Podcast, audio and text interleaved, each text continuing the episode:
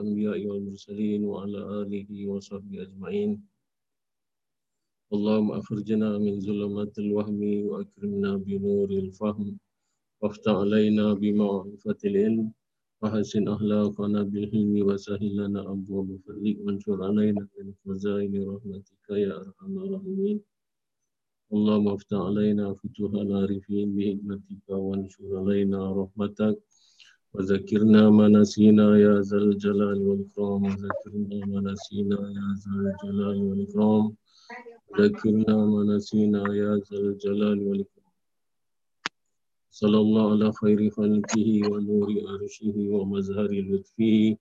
سيدنا ونبينا وحبيبنا وشفيعنا محمد صلى الله عليه وسلم. والحمد لله رب العالمين. Bismillahirrahmanirrahim. Nafa'an Allah Ta'ala bi'ulumi amin. Kita sambung kuliah hadis kita. Iaitu muka surat 1036. Bab yang 103. Subtopiknya mengambil makanan yang paling dekat. Petunjuk dan nasihat bagi orang yang buruk cara makannya. Hadis ke-627. Hadis ini diriwayatkan oleh Umar bin Abi Salamah. Hadis ini sebenarnya sudah dibincangkan pada uh, muka surat 1013. Cuma di dalam hadis itu periwayatnya sama iaitu Umar ibnu Abi Salamah radhiyallahu an. Tetapi dia punya matan hadisnya itu hanya yang di bawah sekali itu iaitu samillah ta'ala wa kullah wakul biyaminika wakul mimma yalik. Itu saja dia punya kalimah ataupun matan hadis dia. Pendek. Tapi yang ini ada sedikit tambahan. Tapi orang yang meriwayatkannya sama. Siapa Umar ni? Umar ibnu Abi Salamah adalah anak tiri Nabi. Kerana Ummu Salamah iaitu selepas daripada kewafatan Abu Salamah, beliau menjanda selepas daripada Edah, Rasulullah datang Minang sebagaimana yang sudah kita ceritakan pada hadis iaitu di muka surat 1013. Tapi siapa sebenarnya Abi, Abi Abu Salamah ni? Abu Salamah nama sebenarnya dia adalah nama gelaran kerana anak pertama beliau adalah Salamah. Jadi sebab itu beliau digelarkan sebagai Abu Salamah dan isterinya sebagai Ummu Salamah. Tapi sebenarnya namanya punya nama masing-masing ya punya nama sebenarnya iaitu Abu Salamah ni namanya Abdullah bin Abdul Asad. Beliau ni adalah anak kepada makcik Rasulullah SAW.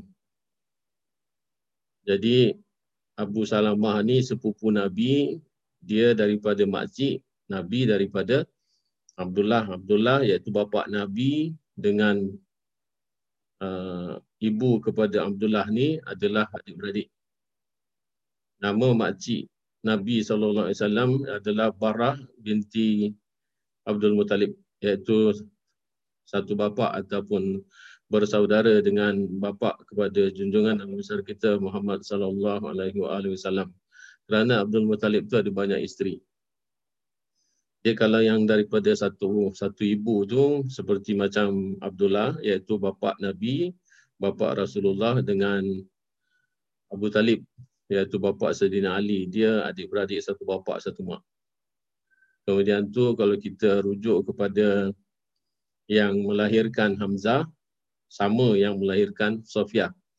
Jadi Sofia sama dengan Hamzah, adik-beradik satu mak, satu bapa. Jadi ada sebab itu kalau ketikanya mengikut daripada sejarah ketikanya Rasulullah kematian ibunya iaitu uh, Aminah ibu Rasulullah sudah wafat, kemudian tu dia ikut siapa? Dia tak ikut kepada uh, salah satu daripada pakcik-pakciknya tetapi dia ikut kepada datuk. Uh, kemudian tu datuk dia pun lepas dua tahun menjaga Rasulullah pun wafat juga iaitu dalam lebih kurang usia dia 8 tahun iaitu dia diangkat ataupun dipelihara oleh datuknya 6 tahun. Dua tahun kemudian iaitu ketika usianya 8 tahun datuknya pula meninggal dunia. Jadi adik-beradik lain tak ambil. Yang ambil itulah adik-beradik betul iaitu satu mak daripada bapa dia yang nama Abdullah tu iaitu Abu Talib. Jadi Abu Talib ni dia satu mak satu bapa. Sebab tu yang lain semua tak selesa. Maksud tak selesa tu tak berapa close dengan Nabi. Kerana dia bukan adik-beradik betul. Dia ibu lain-lain. Jadi sebab tu Nabi dipelihara oleh Abu Talib sampai dia dewasa. Jadi dia punya close ataupun dia punya kerapatan, keakraban dia dengan Abu Talib tu lebih banyak. Jadi sebab itu Abi Salamah ni adalah merupakan sepupu Nabi yang awal-awal sudah beriman kepada Rasulullah. Kemudian tu dia berhijrah ke Abasyah kemudian tu balik ke Mekah. Terjadi lagi penyiksaan kepadanya sampailah dia uh, berhijrah. Kemudian tu dia terlibat dalam perang Badar. Jadi ketikanya terlibat dalam perang Badar tu okey kemudian tu terlibat dalam perang Uhud. Dan di perang Uhud ni dia dapat banyak luka-luka. Sampaikan luka-luka tu agak parah. Kemudian tu sebulan dua bulan kemudian baik. Kemudian tu dia terlibat lagi dengan satu peperangan di mana Rasulullah telah mewakilkan beliau sebagai panglima ketumbukan ataupun uh, tentera yang disangkakan bahawasanya luka-luka dia tu tadi sudah betul-betul baik. Tetapi rupa-rupanya selepas daripada peperangan uh, Hamratul Asad Hamratul Asad ni adalah peperangan kepada Bani Asad iaitu daripada kabilah beliau sendiri eh, uh, supaya mereka tu tidak mengganggu tentang uh, dakwah Islamiah ketika itu. Jadi dia selepas daripada perang Hamratul Asad tu luka-luka dia tu kata orang Jawa kambuh. Kambuh tu bukan sembuh tapi kambuh tu jadi semula lah. Jadi kata orang Melayu kita bentan lah. Jadi dia kemudian tak lama dia meninggal dunia. Jadi apabila dia, dia meninggal dunia itulah yang Rasulullah telah pinang Ummu Salamah di mana Ummu Salamah ni nama sebenar dia adalah Hindun binti Abu Umayyah. Jadi sebab itu digelar Ummu Salamah. Dan ingat tak yang waktu saya ceritakan bagaimana pembinangan itu berlaku. Kemudian tu iaitu Rasulullah ditolak oleh Ummu Salamah kerana Ummu Salamah kata aku banyak anak. Memang dia ada empat orang anak ketika itu. Salamah adalah yang pertama, Umar adalah yang kedua. Ha, jadi dia pelihara semua anak-anak yang kecil-kecil itu pada Ummu Salamah. Kemudian tu Ummu Salamah kata, aku cemburu. Dia kata anak engkau adalah anakku. Rasa cemburu engkau tu Allah Ta'ala akan hilangkan. Ha, kalau dia kata aku tua, aku pun sama usia dengan kau. Kalau masih ingat apa yang sudah saya beritakan pada uh, penjelasan hadis yang di muka surat 1013 dulu. Jadi ini kalau kita tengok lebih banyak daripada menceritakan tentang Umar itu sendiri. Iaitu Umar itu ketika kecilnya dia dapat peringatan daripada Rasulullah dan dia ingat. Sampai ketika dia dewasa dia pun menceritakan tentang apa yang telah dia dapat pelajari daripada Rasulullah. Jadi dalam hadis ini menunjukkan sikap Rasulullah tak kira anak sendiri ke anak anak tiri ke. Kalau sudah nama budak-budak itu sepatutnya dia diberi uh, tarbiyah ataupun beri latihan ataupun beri nasihat itu sikap daripada seorang pemimpin yang kita kata nakkan kebaikan di mana saja nampak kesalahan di situlah ditegur. Tetapi cara tegur Rasulullah sangatlah mulia iaitu Rasulullah tidaklah marah-marah tidaklah memaki memaki dan apalagi menjatuhkan ilmu ke orang di halayak ramai walaupun dia kanak-kanak sekalipun Nah, jadi itu kalau kita tengok daripada hadis ini banyak akhlak yang ditunjukkan oleh junjungan Nabi besar kita Muhammad sallallahu alaihi wasallam. Apa yang beliau riwayatkan? An Umar bin Abi Salamah radhiyallahu an. Daripada Umar ibn Abi Salamah radhiyallahu an qal kuntu gulaman adalah aku ni seorang budak. Gulam tu mana budak. Jadi kalau kita baca kuntu gulaman, kalau orang yang dah belajar nahu, kun itu sama dengan hukum kanak. Kerana kana tu kalau ditasrifkan kana yakunu kun. Kun tu adalah fi'il amr. Kalau dia apa tu di, dikatakan fi'il amr. Tapi yang ini bukan fi'il amr, ini adalah fi'il madi. Kerana kana kana tu kalau kana kalau ditasrifkan terus kita akan jumpa kunna kuntu ataupun kuntu kunna jadi dia asal daripada kana. Jadi kalau yang tu ni adalah merupakan damir yang ada pada kalimah kana, kalau kita tasrifkan ke bawah, jadi dia adalah merupakan isimnya kana yang berbentuk damir. Jadi gulaman adalah khabarnya kana. Hmm, gitu kan? Senang. Jadi dia biasanya kalau isimnya kana dibaca dengan baris depan. Dan khabarnya kana dibaca dengan nasab. Ha, nanti akan jumpa. Sekarang sudah sampai kepada babul i'rab yang menjelaskan tentang kedudukan i'rab rafa. Ya, kan sekarang sudah masuk yang bahagian yang kedua macam mana untuk tanda rafa kepada isim jamak muzakkar salim dengan isim-isim yang lima abuka afuka fuka zumalin ha? Itu kan semua sudah dijelaskan semalam itu. Saya cuma dengar aja pasal apa saya cuma nak bagi apa tu uh, sedikit penjelasan supaya ingat apa yang sudah dipelajari semalam.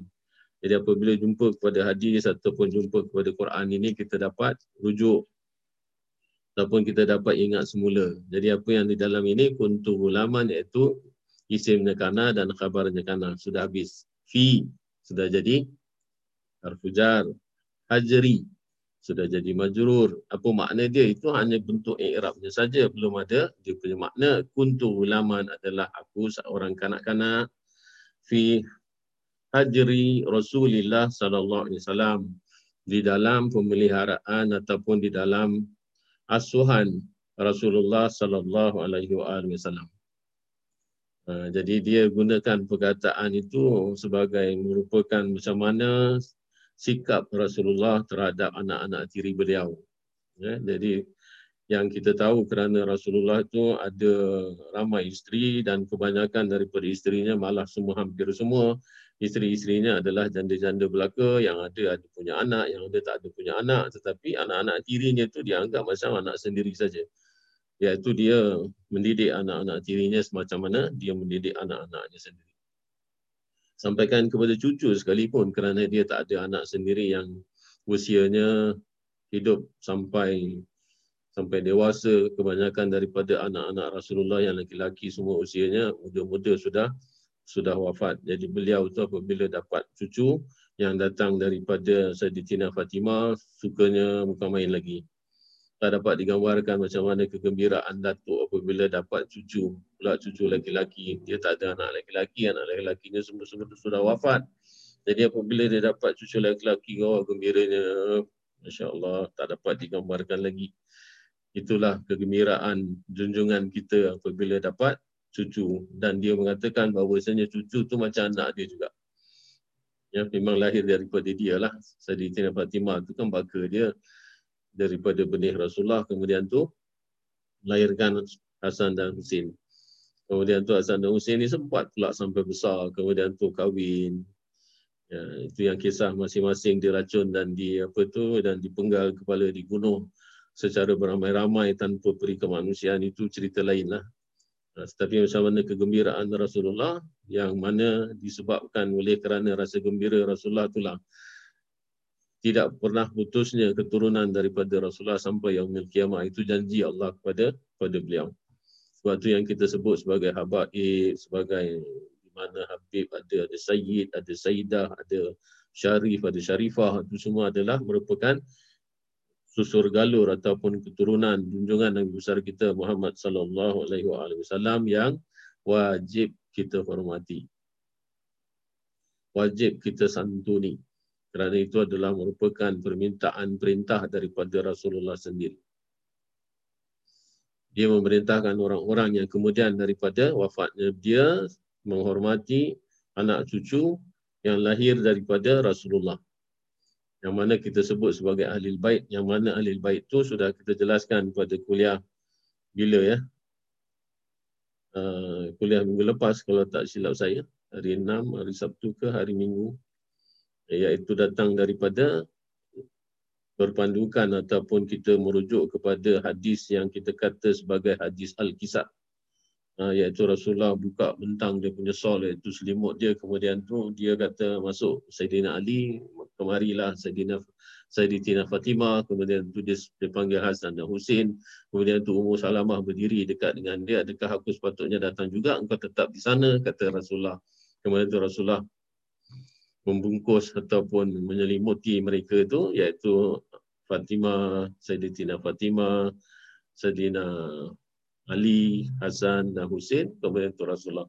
Jadi ini yang dikatakan sebagai ahli bait keturunan daripada dua orang ini. Ha, ini yang kita kata sebagai sampai sekarang ini keturunannya tidak pernah hilang. Kemudian tu apa yang diceritakan wakanat jadi tatishu fi safha. Ha, fi safha iaitu adalah tangan aku. Tatishu maknanya kalau kita orang Melayu orang Jawa cakap tangan geratil tangan geratil tu dia tak duduk diam. Kalau dalam majlis tu tak kata orang macam tawaduk, macam ahlaknya tu sopan. Kalau kita kan uh, budak-budak, memanglah kalau pun budak-budak seperti macam itu. Kadang-kadang budak-budak tu belum lagi uh, orang mula makan, dia sudah sangat bising, berbual, kemudian tu banyak bermain. Kadang-kadang air boleh tumpah, pinggang pun boleh jatuh apa sebagainya. Itu nama kanak-kanak. Sebab tu apabila kita nak mengajar anak-anak ni dalam duduk dalam majlis, kita bawa pergi kenduri ke apa ke, awal-awal dah pesan dah, ha, kau nanti dah sampai tempat kenduri, kau jangan macam-macam. Duduk diam-diam, orang belum suruh makan, jangan sentuh sana sini. Tapi apa yang digambarkan inilah contoh yang dikatakan oleh Umar Ibnu Abu Salamah ni, dia kata benar-benarlah itulah merupakan salah satu daripada ciri-ciri kanak-kanak. Ya macam macam apa orang Melayu kata uh, dulu kan orang mandi sungai mandi mandi air tasik ataupun dia mandi apa mandi danau. Kemudian tu kalau dia mandi dengan budak-budak ni cepat sangat budak-budak ni punya gerak sana terjun sana uh, dia buat air tu cepat keruh. Sebab tu ada peribahasa kata mandi dengan budak air keruh dulu makan dengan budak lauk habis dulu Sebabnya budak-budak ni dia tak suka makan nasi, dia suka makan lauk je. Tak kata budak, orang tua pun makan lauk aja, dia tak nak makan nasi. Kan? Kalau kita tengok memang macam itulah. Jadi dia kata ya, wa kanat yadi adalah tangan aku tati fi sahfa iaitu tangan aku ni merayap dari satu pinggan ke satu pinggan. Aku tengok ni aku nak sentuh aku tengok ni aku nak sentuh. Kemudian tu Rasulullah tengok keadaan masa itu. Ini bukan ahlak yang baiklah walaupun dia budak tetapi apa yang menjadi fokus Rasulullah adalah untuk dia itu untuk dia itu berakhlak baik di hadapan tetamu ataupun di hadapan orang banyak. Iaitu dia tahu macam mana nak campur gaul dengan orang orang banyak. Sebab tu anak-anak kita ni kena bawa ya kena bawa kena latih macam mana duduk dalam majlis uh, datang bawa jemputan ke apa sebagainya jadi tahu kalau nak ambil makanan tu agak-agak jangan ambil banyak-banyak kemudian tu makan tak habis. Ini semua kira adab eh, adab dalam makan. Kadang-kadang kita kita kita tahu orang belakang tu akan ada orang orang belakang tu ada bahagian dia sepatutnya tapi kita kalau kita boleh ambil makan satu kita makan satu sajalah buat apa kita nak makan dua dengan dengan hasrat apa nanti aku dah habis aku nak bangun aku malas lah. jadi ambil dua jadi bila ambil dua, kita tahu lagi makanan tu sedap ke tak sedap, selera ke tak selera, kena kat tekak ke tidak, tapi ingatan itu dah ada. Nah, ini semua ada. Nanti kita akan jumpa dalam hadis, kita tak boleh makan. Kalau makan beramai-ramai dengan orang, ataupun makan kurma, makan apa saja, kita tak boleh ambil dalam kita punya apa tu kita punya share tu kita tak boleh ambil dua sekaligus kalau misalnya kata dihidangkan satu satu talam ataupun satu bijana penuh dengan kurma, kurma itu orang keliling makan sama-sama, kita tak boleh ambil dua sekaligus. Itu menunjukkan rasa tamak kita, rasa macam kita ni uh, macam apa tu kata orang temahak lah. Melainkan kalau kita nak ambil dua tu kita minta izin. Boleh tak saya ambil dua dengan semua orang-orang yang sama makan dengan kita. Dan ini semua adab yang akan diceritakan dalam hadis. Kita tak sadar ni. Sebab tu apabila kalau kita belajar hadis, kita diperintahkan untuk apa? Bukan hanya baca saja, tetapi adalah kita mengerjakannya dan kita applykan ataupun kita kerjakan waktu kita berada di dalam majlis-majlis. Nah, itu semua adab. Kita ambil banyak-banyak kemudian tu kita makan sikit saja. Sebabnya pasal kita tak tahu kita tak tahu benda tu sedap ke tak sedap, selera pada kita ke tidak. Kemudian tu kerana kita rasa aku macam malas nanti nak bangun balik, bangun bangun berdiri, bangun berdiri, ha, aku malas lah. Aku ambil banyak-banyak tak apalah.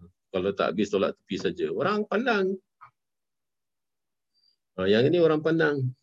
Kita rasa macam apa? Yang macam sekali orang kalau orang ahli belajar dia tengok ni orang tak tak baca kitab lah. Dia tak belajar hadis dia tak belajar adab langsung.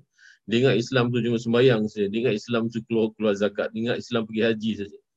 Kerana, kerana tak ada adabnya itulah kadang-kadang orang pergi haji pun dia tak ada adab. Ha, sebab tu sampai sana tak sedikit lah orang bergaduh sebab pasal adab ni makan kalau buffet tu makan sekendak hati dia ambil banyak-banyak lepas tu dia reservekan bawa naik bilik. Ini semua ahlak, masalah ahlak. Nak mengerjakan haji jadi tetamu Allah tetapi apa? Ahlak macam macam apa? Macam Nabi. Ataupun ahlak siapa yang diikut. Ha, ni tak sadar orang. Jadi kalau kita bercakap sikit je, jadi marah. Dan ini semua pengalaman. Saya sudah mengalami. Sampai-sampai hujung-hujung bila saya balik daripada sembahyang isyak, saya kalau kalau makan tu paling last sekali kalau makan dinner tu paling last sekali. Saya dah habis sembahyang isyak, nanti saya dah tawaf, kemudian tu saya dah stay kat sana. Apa yang saya nak baca, saya baca. Kemudian tu baru saya balik. Waktu saya balik tu kadang-kadang dah tak ada apa benda tinggal. Ha, jadi orang yang tukar masak tu, supplier tu, pasal kenal saya kan. Jadi dia kadang-kadang dia reserve kan. Dia nampak saya datang, dia kata ni saya sudah simpankan untuk Ustaz. Penganjur, dia boleh, boleh buat apa? Kerana orang semua ambil, lepas tu bawa bekal naik hotel, dia tak dia tak dia tak kisah sama ada orang belakang dah makan ke belum makan. Ha, ni masalah dia. Kita nampak kecil, tapi dia menyakitkan hati orang. Dan apabila menyakitkan hati orang, benda kecil jadi besar. Jadi gaduh. Jadi apa yang dikatakan oleh Rasulullah apabila tengok ni ni dia nak dia nak nak melentur buluh ni daripada rebung. Jadi nampak ni tangan dia ke sana kemari. Ya, panjang ke sana sentuh sini letak ke sana. Jadi dia kata faqala li Rasulullah sallallahu alaihi wasallam. Maka telah berkata kepada aku oleh Rasulullah sallallahu alaihi wasallam. Li itu mana bagi dia kepada dia iaitu kepada orang yang meriwayatkan hadis ini iaitu kepada Umar bin Abi Salamah. Dia kata ya gulam Rasulullah kata wahai budak ha, dia gulam ni bahasa Arab sebenarnya tapi bila sampai kepada orang India orang India sebut gulam ha, itu gulam sama dengan gulam kerana kadang-kadang rain ini dibunyikan macam ge Ha, jadi sebab tu rain ni asal dia ulam kalau ikut dalam bahasa Melayu malah orang Arab sendiri pun kadang-kala dia sebut rain tu macam macam ge. Ha, jadi dia kata gulam-gulam. Jadi orang-orang India pun pakai nama gulam-gulam. Mana budak lah. Kira macam pion lah, office boy gitu. Gulam.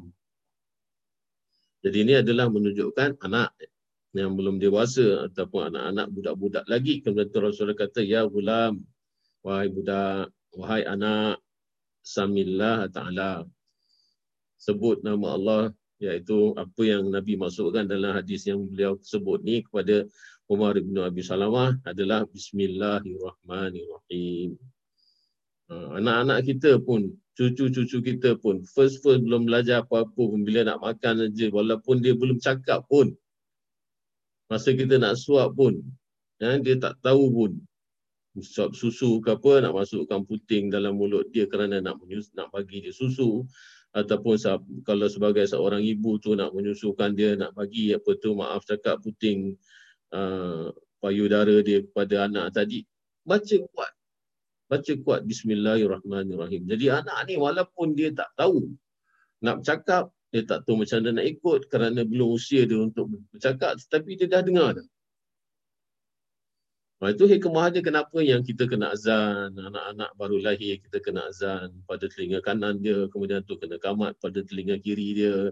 Kalau bapa tak ada, datuk pun boleh bikin. Kerana apa? Walaupun dia tak tahu bercakap, dia belum pandang, kadang-kadang mata pun belum buka.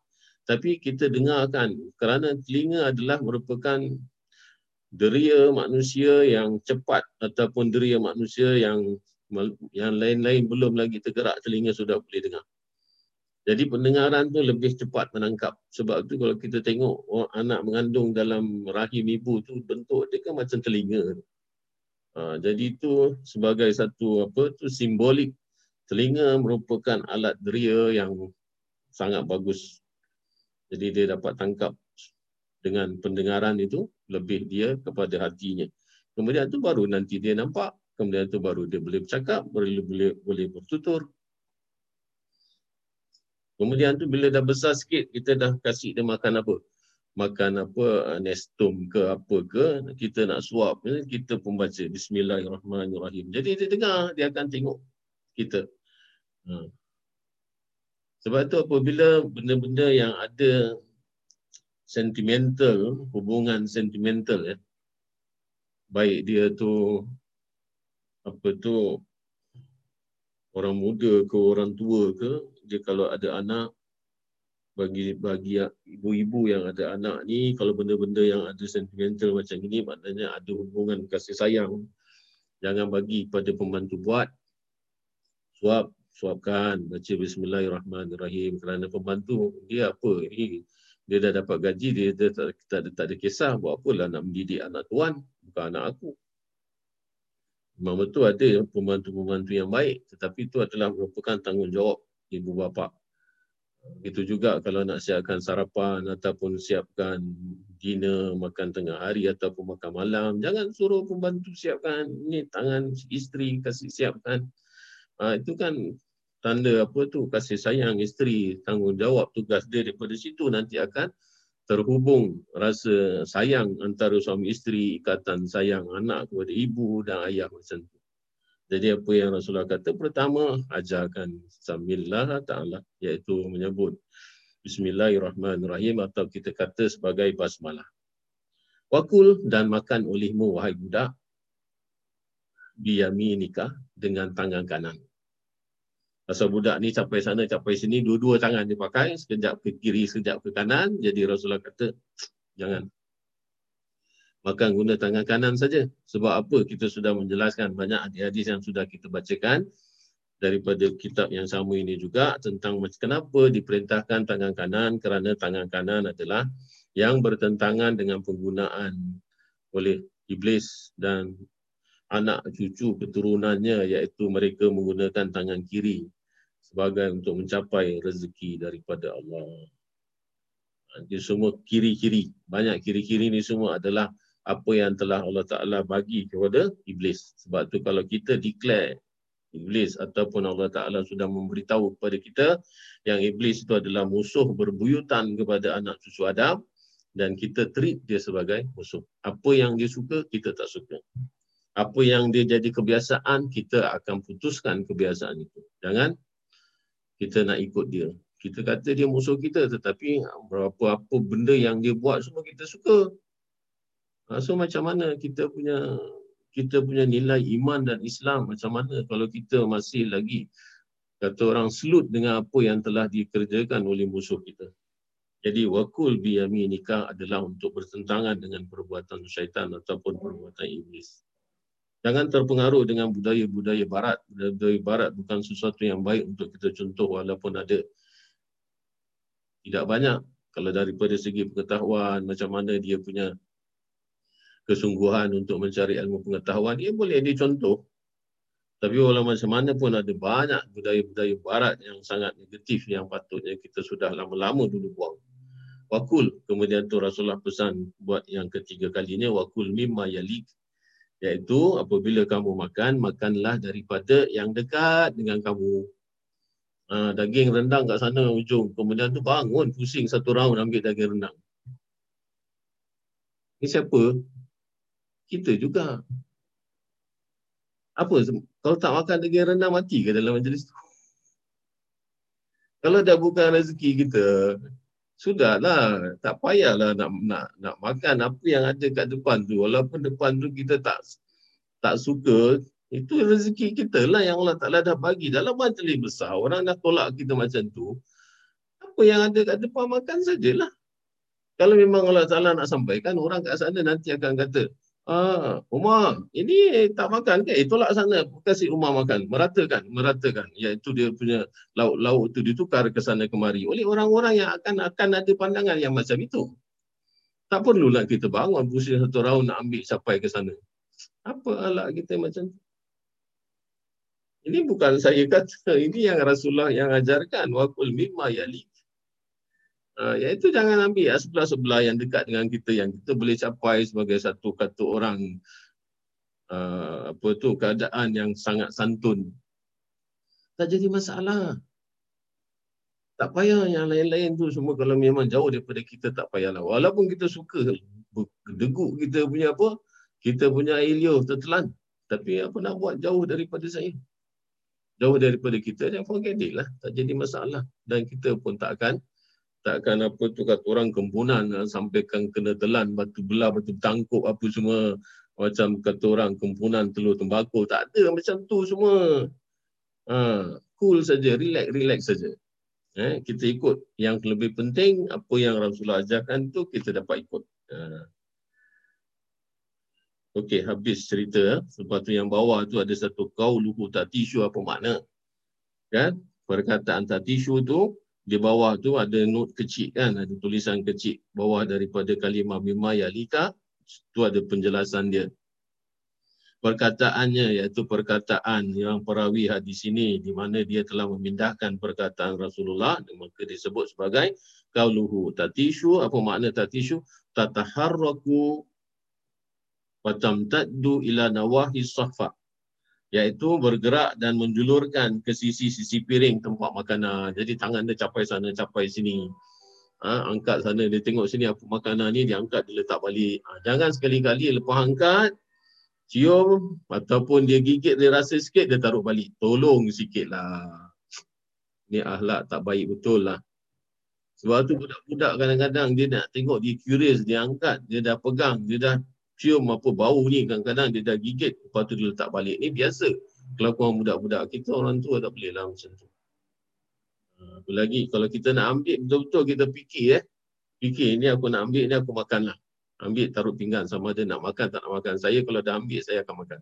Walaupun benda tu saya tak suka walaupun melainkan tulang lah. Tulang tu memang tak boleh makan. Kena tinggalkan. Ha, jadi itu. Ya, kita kena hati-hati daripada kita apa itu tinggalkan banyak-banyak sampai tak dimakan lebih baik apa yang Rasulullah kata ni wakula mimma yalik kita ikut. Wakul mimma yalik. Kemudian tu hadis yang ke-628. Hadis ini pun hadis yang sangat bagus. Hadis pengajaran Rasulullah sallallahu alaihi wasallam. Siapa yang telah meriwayatkan hadis ini adalah wa'an salamah ibni aqwa Sebenarnya nama Al-Aqwa ni bukan nama bapa kepada Salamah ni bukan. Nama bapa dia sebenarnya adalah Amir. Jadi dia nama sebenar dia Wa'an Salamah ibni Amir ibni Al-Aqwa. Tapi oleh kerana nama datuk dia ni lebih terkenal daripada nama bapa dia, jadi banyak orang menjuluki Salamah ni dia ada adik-beradik adik dia ada satu adik nama Amir juga. Jadi Amir sama dengan bapa dia nama Amir. Jadi Amir bin Amir bin Aqwa.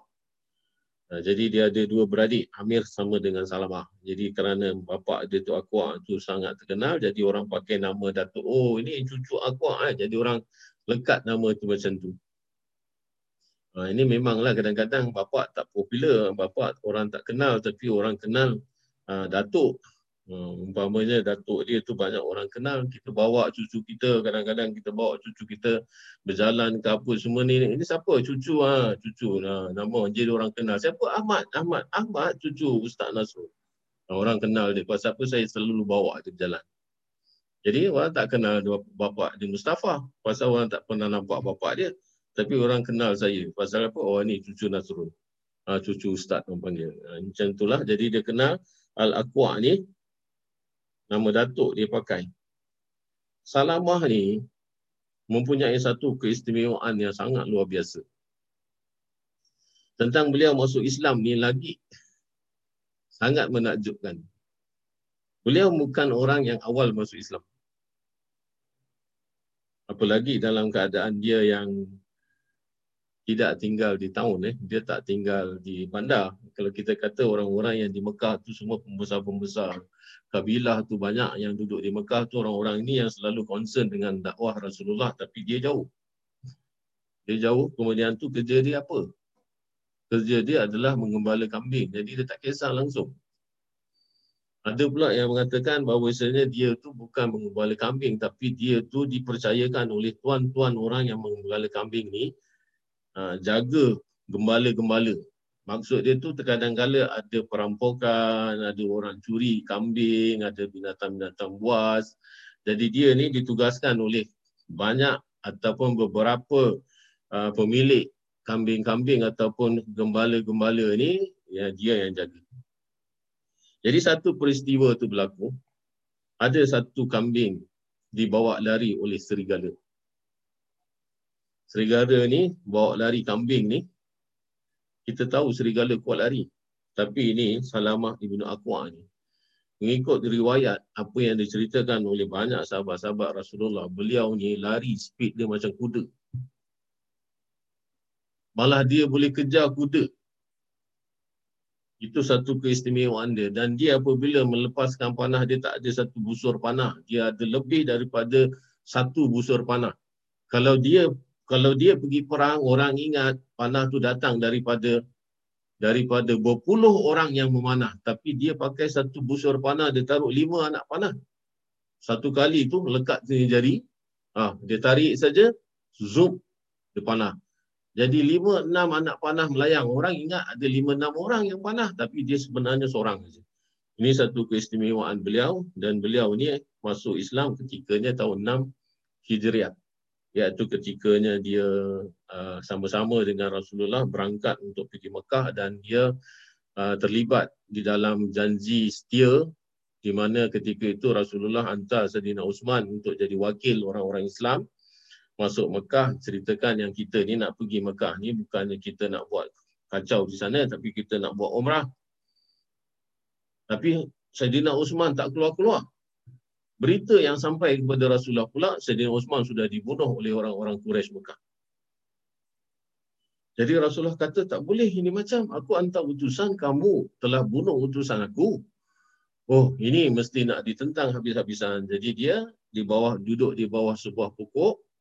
Kemudian tu Rasulullah kata siapa-siapa yang berada di sini siapkan senjata, kita akan masuk Mekah dan menentang mereka dan perjanjian ini perjanjian tak setia ini adalah bai'atul ridwan yang namanya sebagai perjanjian bai'atul ridwan iaitu membaiat mengaku tak setia dengan Rasulullah pikul senjata masuk Mekah mau menyerang Mekah. Tiba-tiba selepas daripada bai'atul ridwan ni dia oh, dia satu-satunya orang yang Rasulullah minta dua kali berbaiat kepada Rasulullah dia sudah berbaiat kemudian tu dia berlalu dia berlalu pergi. Kemudian tu orang lain semua baiat dengan nabi. Kemudian tu sudah habis. Nabi kata wahai salamah. Kenapa kau tak baiat kepada aku? Sudah. Mari lagi sekali. Dari dua kali dia baiat sebab apa? Kerana dia punya keistimewaan yang Rasulullah memang sungguh-sungguh minta dia sepatutnya tak setia. Kerana ini adalah merupakan pembelaan kepada Sayyidina Osman. Tapi sebelum lagi mula peperangan Sayyidina Osman pun sudah keluar keluar datang dia selamat sebenarnya itu adalah berita bohong yang mengatakan beliau sudah dibunuh di Mekah dan di situlah mula terjadinya perjanjian Hudaibiyah kalau kita ikut cerita dan dia waktu itu dia sudah Islam.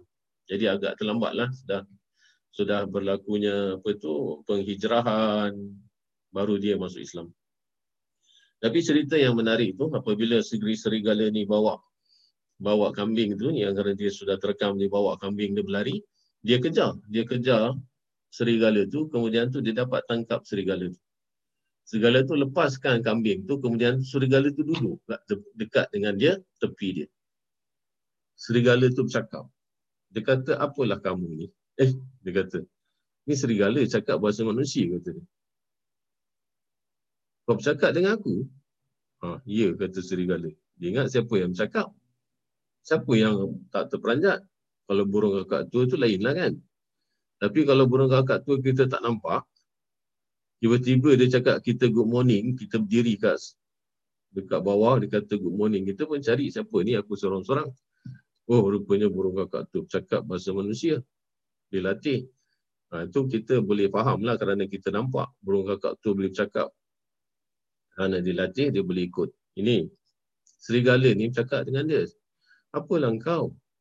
Kenapa engkau rampas rezeki yang Allah Ta'ala dah bagi ke aku. Pagi ni aku belum sarapan lagi. Kata dia. Kau bercakap dengan aku? Ya. Oh, takjub benar kau. Kata. Tak pernah aku nampak, tak pernah aku dengar serigala boleh bercakap. Ini tak ada takjub, kata dia. Kata serigala ni, ini belum takjub lagi. Yang aku bercakap ni belum tahap takjub lagi, kata dia. Kalau kau nak benar-benar tahu apa perkara yang menakjubkan, kau pergi ke kota Madinah. Kau cari orang yang nama Muhammad. Dia telah Allah Ta'ala bagi wahyu menceritakan kisah-kisah yang di mana dia belum lagi ada. Macam mana kisah Fir'aun, kisah uh, penduduk-penduduk uh, apa tu Sodom dan Gomora, macam mana kebinasaan kaum-kaum yang terdahulu, dia belum lagi ada. Dia tak tahu. Tapi apabila dia menceritakan seolah-olah macam dia berada di tempat kejadian itu. Kerana ini apabila Allah Ta'ala telah memberikan pemberitaan-pemberitaan dari langit, cerita-cerita yang sudah lampau kepada Rasulullah. Itu lagi takjub kata dia. Dan dia membawa wahyu untuk memberikan keimanan dan Islam kepada seluruh umat. Dia dengar daripada serigala ni bercakap. Dia lari pergi Madinah daripada siapa saja yang dia jumpa, dia kata siapa nama Muhammad, iaitu Nabi dan Rasul. Aku nak jumpa dengan dia. Oh, tanya, tanya, tanya. Akhirnya dia sampai bertemu dengan Rasulullah. Waktu tu Rasulullah tengah semayang. Tengah nak masuk waktu semayang. Jadi Rasulullah kata, kau tunggu. Waktu Rasulullah sudah semayang, Rasulullah jumpa dia, apa yang kau nak sampaikan, dia ceritakan. Dia ceritakan tentang bercakapnya serigala ni tentang apa yang sudah dia beritakan seorang yang telah Allah Ta'ala lantik jadi Rasul memberikan semua kisah-kisah yang telah lalu macam mana umat-umat yang terdahulu binasa. Jadi Rasulullah kata benar. Lalu Rasulullah keluarkan siapa yang masih ada ingat tu tentang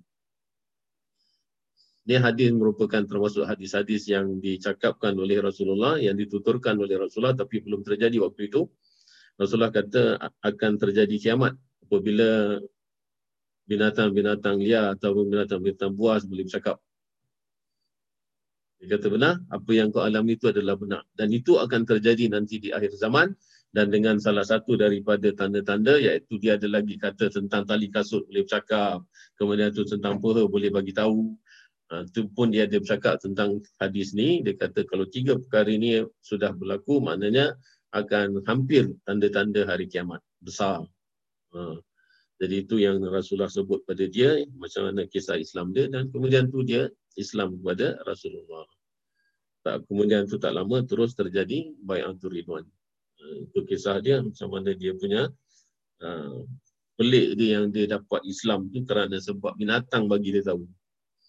Dan setelah dia masuk Islam, dia adalah orang yang paling Rasulullah minat sekali kerana dia punya gagah, dia punya lari speed dia lari kau main lagi. Tak ada tak ada yang akan dapat menyamai dia. Dan dia terlibat di dalam satu perang ataupun di dalam satu satu peristiwa di mana unta-unta Rasulullah ni dicuri orang. Yang curi itu adalah Uyainah bin Kisan dan waktu kejadian itu dia nampak ni daripada kabilah Fazari. Ni cerita ke pasal kabilah Fazari ni kenapa Rasulullah bunuh pemimpin dia orang satu orang perempuan tua kerana sebab salah satu daripadanya sebab kerana mereka tu sangat jahat. Suka ganggu orang suka ambil hak milik orang. Jadi kejadian itu dilihat oleh Salamat Ibn Aqwa ni. Apabila dilihat dia tak balik kota Madinah kerana itu tempatnya jauh daripada kota Madinah. Orang tak tahu apa yang berlaku. Jadi dia kata aku tak akan balik bagi tahu Rasulullah. Dia kata aku akan bertindak tapi sebelum itu dia cari orang, dia kasih orang, dia bagi wakil pada orang, kau bagi tahu kepada Rasulullah bahawa sebenarnya unta-unta itu sudah di sudah dicuri dan ada yang mengatakan pengembala unta itu sudah dibunuh pun. Ha, itu yang kata dicungkil biji matanya dan mereka membuat satu apa tu uh, satu perbuatan yang sangat tidak berakhlak lah uh, perbuatan zalim. Jadi orang yang diwakilkan ni bagi tahu Rasulullah dan dia ikut dia ikut dia tak pakai kuda dan orang-orang ni 40 orang banyaknya pakai kuda. Jalan kuda dia dapat ikut dapat follow daripada belakang hanya dengan berlari saja. dan dia sembunyi di balik-balik gunung, di balik-balik bukit. Iaitu dia menjalankan satu macam serang, kemudian tu sembunyi, serang sembunyi macam apa orang Indonesia kata gerilya. Ha, ini satu serangan yang kata sembunyi, serang sembunyi, serang sembunyi. Jadi orang tak tahu yang dia ni adalah yang telah mengikuti 40 orang ini. Jadi bila Pak dia lepaskan panah sampaikan 5 6 panah satu busur dia ada beberapa banyak. Dan kalau dia busur dia tu sampaikan dia ada tiga, tiga busur, empat busur dia bawa dengan anak panah yang yang berpuluh-puluh tu mana orang tak kata tu datang daripada bukan daripada satu orang, mesti daripada banyak orang. Jadi orang-orang ni, orang-orang Uyana ni, Uyainah ni dia kata apa ini ada orang yang telah mengikuti kita tapi tak nampak orang dia tak dengar suara kuda, tak dengar apa tu ah, debu-debu yang naik. Kalau mereka tu naik kenderaan, mesti ada bunyi, mesti ada debu yang naik. Kita sudah tahu, mesti ada tapak kaki apa sebagainya. Ini tak ada. Dan ketikanya semua banyak binasa, iaitu banyak mati daripada pihak yang 40 orang ni daripada Uyainah, kemudian tu baru Rasulullah datang, baru sampai. Itu yang dia sangat dipuji oleh Rasulullah sebagai orang yang paling terbaik tentera infanteri ataupun tentera berjalan kaki yang paling bagus yang tidak ada orang yang akan dapat mengatasinya. Beliau adalah dia dapat salamah Ibnu Aqwa ni dapat medal ataupun dapat pangkat daripada Rasulullah. Dan apa yang diceritakan di sini kata anna rajulan bahawasanya seorang lelaki akala makan inda Rasulullah sallallahu alaihi wasallam di sisi junjungan Nabi besar kita Muhammad sallallahu alaihi wasallam di shimalihi dengan tangan kiri. Tadi kita dah baca hadis atas wa kul bi yaminik.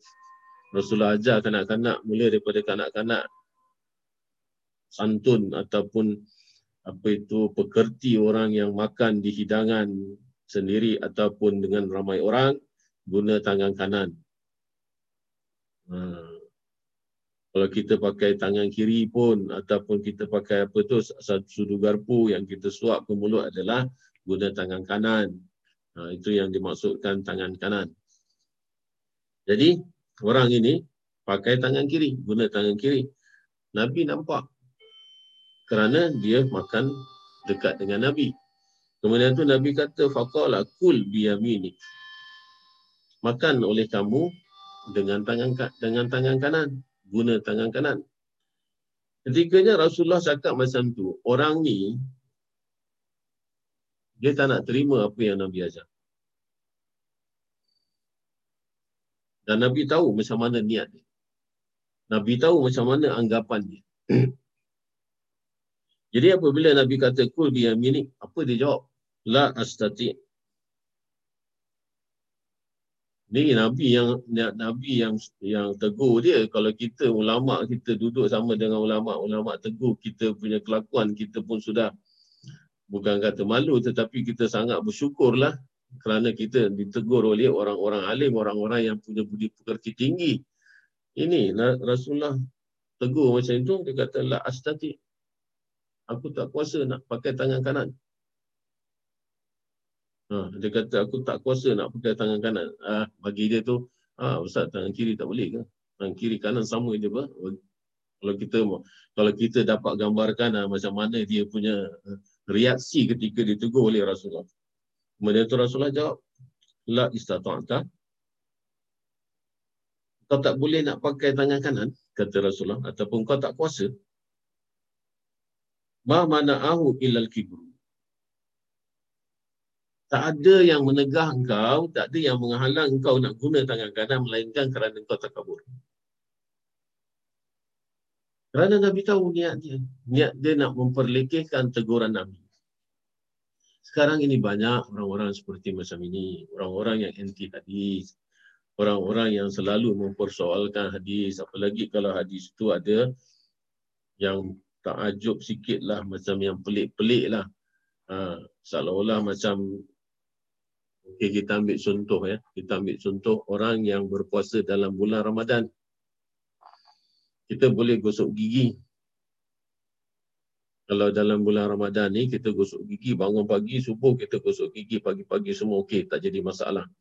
Yang dimakruhkan ketikanya sudah tergelincir matahari kerana perut kosong tak makan sampai lunch sampai waktu tengah hari kemudian tu bau mulut sudah berubah kita guna sugi yang ini jadi makruh guna sugi untuk bersihkan jadi makruh kerana apa? Kerana hadis Nabi yang mengatakan bahawasanya bau mulut orang yang berpuasa macam bau asturi di sisi Allah.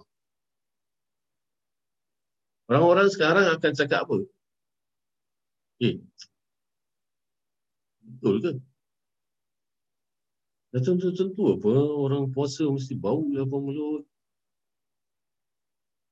Dah tentu. Lagi kita kerja sebagai sales. Kita kerja front line. Macam mana ni? Macam mana hadis macam ni? Boleh terima ke? Ha. Apa Nabi tak tahu ke kita kena kerja front line nak bercakap dengan customer, nak jumpa customer, nak entertain diorang. Nabi dengan macam gini kita bercakap orang pun macam mana ni? Ha. Sekarang pun sudah ada. Sekarang sudah ada. Ini bukan ini pengalaman saya kerana orang datang bertanya kepada saya. Ini dalam masjid orang datang bertanya, boleh tak pakai spray? Saya kata spray ke apa ke, kalau kalau nak mulut wangi, dalam bulan puasa ataupun luar bulan puasa, baca Quran hari-hari. Apalagi dalam bulan puasa, baca Quran keluarkan suara. Walaupun suara itu jangan sampai mengganggu orang lain. Sepanjang Ramadan, kalau kita baca Quran daripada pagi sampai petang, dia bukan tak berhenti lah. Maksudnya berhenti kalau ada kerja, ya kerja. Tapi ada masa lapang tu, diselang-selangi dengan baca Quran. InsyaAllah, mulut tak ada bau. Saya bagi dia tip macam tu. Kalau kamu boleh buat, ini hadislah yang menunjukkan dia itu bau kasturi di sisi Allah. Kau nak bet dengan aku. Janji eh, aku mati, kau mati. Kat sana kita jumpa sama Allah. Oh. Baca Quran. Walaupun kita tak kuat baca. Bismillahirrahmanirrahim. Alhamdulillahi Rabbil Alamin. Kalau orang masuk masjid nak sembahyang, kita selukan baca.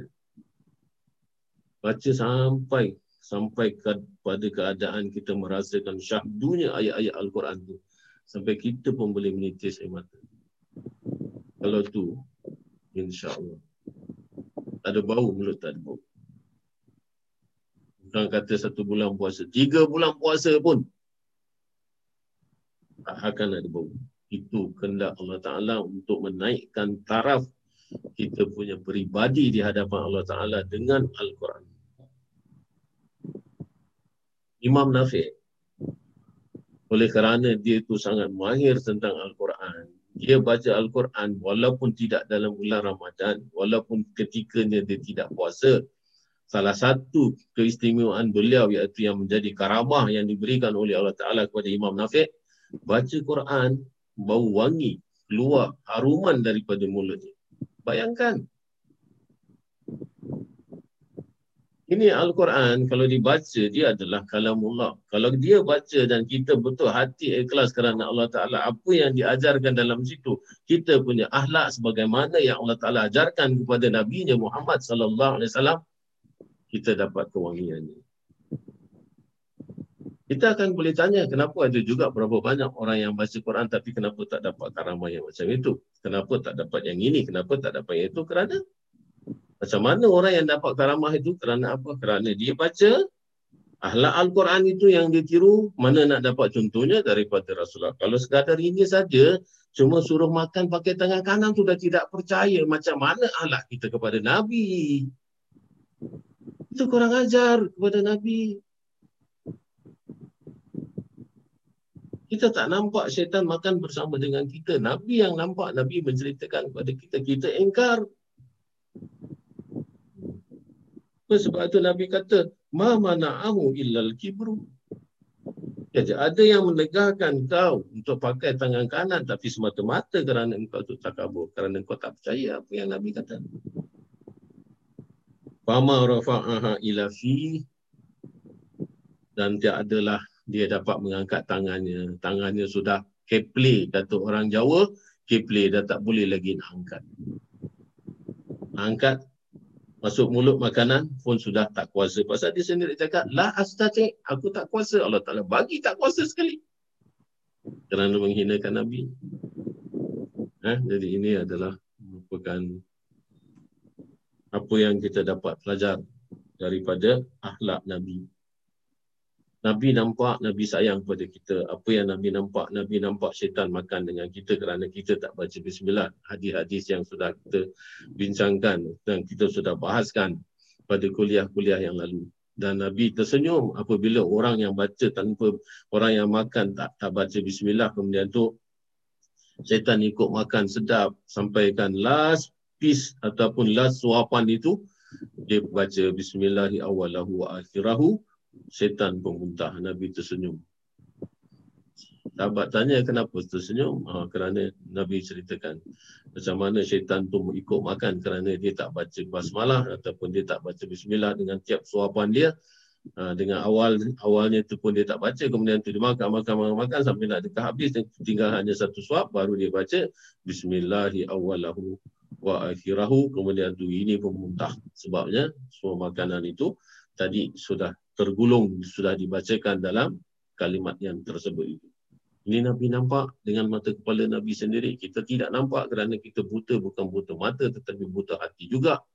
Kita tak tahu, kita tak nampak. Tapi apabila sudah diberikan tahu oleh Nabi, kita nak ingkar lagi ke Nabi diberikan keistimewaan oleh Allah. Nabi adalah yang sayang kepada umatnya. Nabi nampak sesuatu yang kita tak nampak tapi Nabi menyampaikan kepada kita dengan jelas supaya kita faham. Jangan jangan nak tanya macam mana kau tahu? Ha? Kenapa mesti nak itu? Kenapa mesti nak ini? Logik ke itu? Hey. Kadang-kadang kita tak nampak logik dia. Kerana maaf cakap lah. Hati kita tertutup. Kerana tak sayang dengan apa yang Nabi kata, kita tak terima. Dia ni Nabi, dia cakap dengan aku ni, dia bagi tahu kepada umatnya, mana dia sayang kita tu. Dia sayang kita, takkan dia nak cakap, dia nak menyusahkan umat dia ke? Dia cakap tu mana, dia nak suruh kita, nak suruh kita jadi baik. Kalau kita anggap macam ini, Allah Ta'ala akan turunkan semua hikmah-hikmah daripada apa yang diperintahkan. Kalau tidak, akan Allah Ta'ala tutup. Semuanya letak di sini. Ya, mudah-mudahan kita dapat mengambil iktibar daripada dua hadis ini. Saya nak sambung lagi tapi tidak ada masa lagi. InsyaAllah kita akan sambung minggu depan. Bijaya Sayyidina Muhammadin wasallam. InsyaAllah.